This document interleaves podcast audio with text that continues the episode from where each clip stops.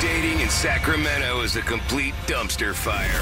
But the stories really are funny. Yeah. Now it's Cody's red flag warning. First date, Brandy. How'd you guys meet? So we met online and we decided to meet up at a restaurant. I got there and I was sitting at the bar. He ordered us a drink um, after yelling at the waitress, Hey, hey, hey, I need a drink, which was awesome. Um, and then as we're talking, he started petting my hair and said, I'm going to marry you. What?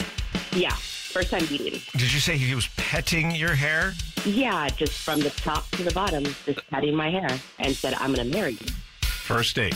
Later on, he went to the restroom, gave me some cash to pay for the bill, which that was positive at least. Did you guys have dinner? We had kind of like appetizers and a couple of beers. Okay.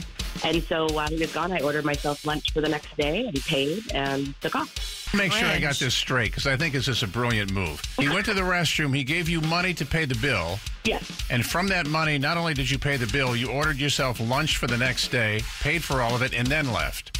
You got it. Oh, that's that's Girl. outstanding. Classic move. Yeah. I got to make something out of it. Sure. Did he still have your contact info?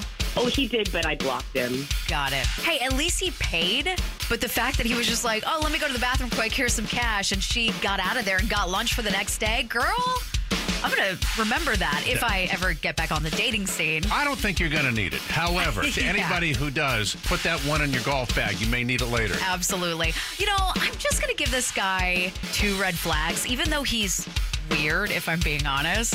At least he paid. Yeah, but he was petting her hair. So I know, and saying I'm going to marry you so soon, I'm still just going to say two because it's not the worst of the worst. two flags and one lunch. Pat, Tom, and Cody. 105.1. KNCI.